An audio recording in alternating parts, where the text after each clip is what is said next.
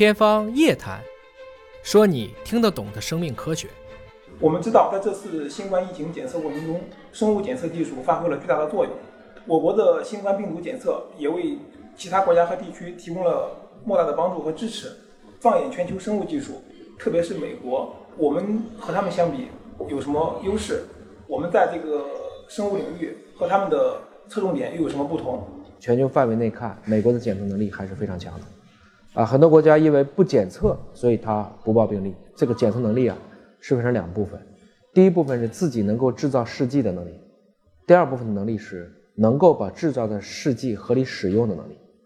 所以，我想如果拆成这两个部分去看呢，首先我们必须啊，先给我们中国的国产的这些啊医疗器械，特别是诊断试剂行业的同行们点个赞。啊，我们也看见了这个我们相关发表的一些系列的官方数据啊。这个截止到五月底，其实中国向全球出口的检测试剂的这个人份数就已经超过了两点二亿人份，所以我想这个意义上讲，中国其实不管是我们的政府和我们的民间、我们的公益啊，或者是就是商业，大家其实为全球的抗疫工作做出了非常重要的贡献。但另外一点呢，我们也看见了，其实这个在这段时间呢，我们也在积极的。在我们叫新基建，公共卫生领域的新基建，希望能够把这个检测能力布局在中国。当时要求是县级以上的这些医疗机构都应该具备新冠病毒的检测能力。换言之呢，这个也是希望，如果再发生类似的疫情，我们其实可以更加从容的，短期内就可以提升出来我们的检测能力。主要用的这一次的 PCR，也就是核酸检测技术，在西方的发达国家，包括美国在内。啊，其实是把它的底蕴还是比较强，因为这些技术本身也是起源在啊，主要是发明在美国。一九八三年，这个技术是在美国有一个想法，然后发明，再走到今天的千家万户的。那么，在整个的诊断试剂的质量上，包括技术的先进性上，我们看到了全球各方面的评测，包括华大基因自己的研究也显示，中国的诊断试剂其实不管是从它的敏感性、特异性啊、反应体系、检测时间。特别是性价比，应该来讲，在全世界范围内都是具备非常好的，应该说优势和竞争力。但是我们也要承认，像美国的，因为它的医疗制度本身的它的医疗机构设置和我们不同，中国是以公立医院为主，而美国则是以更多的家庭医生和小的私人诊所为主。这样的话，他们更加需要我们叫 POCT，也就是说及时检验。一个小诊所不需要依靠一个非常复杂的实验室，最好就是通过简单的取血。或者取鼻咽拭子，能够非常快的给出一个结果，所以美国就发展出了非常多的应该说便携化的啊这样的一些设备，它的灵敏度是不如集中检测的这个更灵敏，但是他们可能会更加的方便便捷，这就是在这个如果它是以社区为主的一个强基层医疗的情况下，它就根据他们的这个特征，应该说有比较强的一个针对性和适应能力。这个意义上讲呢，它在一些新技术的集成性上来说，做的还是全球最好的。所以我想，我们既不能妄自菲薄，又不能盲目自大，啊，应该看到我们的优势，并且积极去补上我们的短板。我想，这个应该说是对我们本次中国在诊断试剂和检测能力上的应该有的一个公允的评价。这次抗疫过程中，我们华大基因的工作也是取得了业界的广泛认可，包括我们在。疫情爆发的第一时间，就组织了专业团队奔赴武汉。嗯，到后期我们给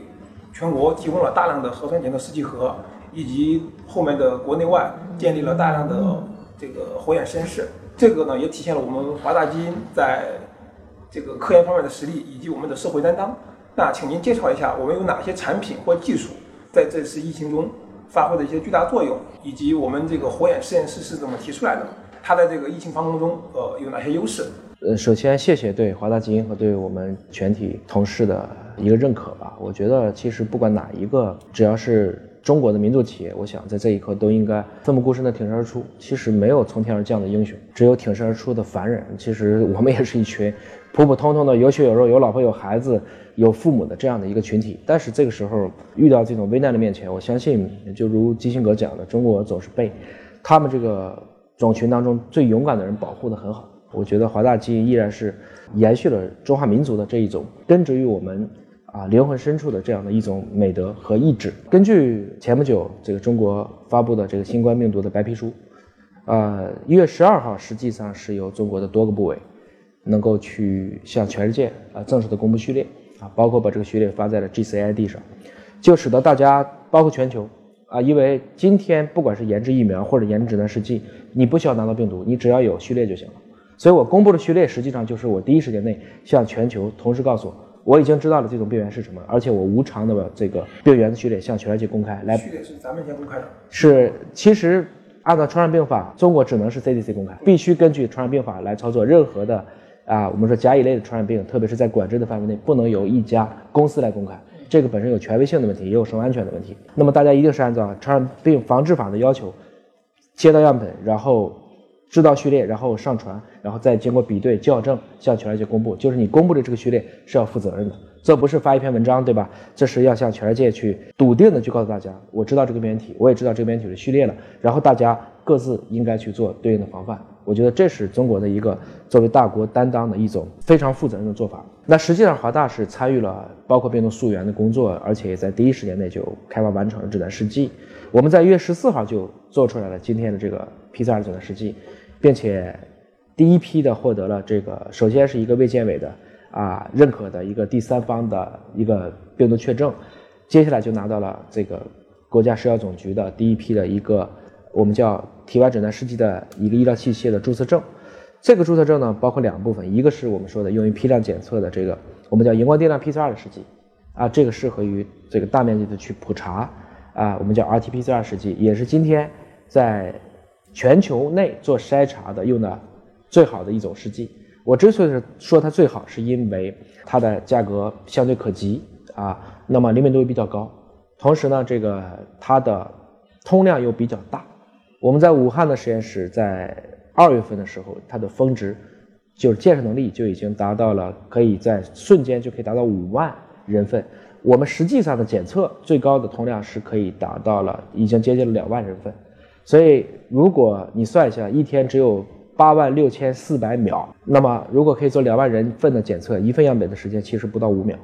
这就是说，多就是快。这个时候通量越大，你能够缓解。医疗机构的这个确诊压力，包括对百姓来讲的这个啊，大家会很恐慌吗？我到底是不是我？比如感冒发烧了，我是不是被新冠病毒所感染？它会给到一个很好的一个助力的作用啊。同时还批准了我们的另外一款的试剂，就叫做基因测序试剂。基因测序试剂呢是基于这个我们的高通量测序仪，主要是由华大制造所推出的一款，是目前全球日检测通量最高的测序仪，叫做啊 DNB Seq T7。T 七就是它一天的检测通量是七个 T，七个 T 是多大呢？就是大约可以测掉七十个人的基因组。七十个人的基因组是什么概念呢？第一个人的基因组从一九九零年提出到两千零三年完成，十三年，十三年全世界就做了一个人。今天一台测序一天可以做七十个人，就是大家老觉得好像五 G 比四 G 啊这些东西好像都很夸张，摩尔定律很牛啊。其实，在生命科学领域，我们这个数据量的产出要远远的超过来 T。的进展，只是说在过去大家不认知，但是我相信经过这次新冠疫情，大家可能越来越多的意识到了生命科学其实非常非常的重要，因为它决定人类的生老病死。那么这个测序仪把它批成这个一个医疗器械有什么意义呢？它可以做鉴别诊断，包括去可以追溯病毒的变异，比如病毒变变异，比如说你这一刻是原发感染或者是一个混合感染，比如说同时感染了新冠加流感，那么这个只用我刚才说的第一种试剂做筛查的是不知道的。那么测序实际上是相当于，如果说前面那个 PCR 试剂是钓鱼，测序就是合则而语，是把这一个所有样品当中的病毒微生物全部查完，然后告诉你你可能是被什么去感染。所以这两个东西配合起来就是珠联璧合，既可以解决各个国家的一个病毒溯源的问题，又可以知道在这个过程中指导我的诊断试剂的开发研制，同时满足大批量和低成本高通量这样的一个结合点。所以这两款利器就成为了在疫病控制早期的，应该说不仅仅是助力了中国，也包括今天在驰援全球过程中的一些核心产品。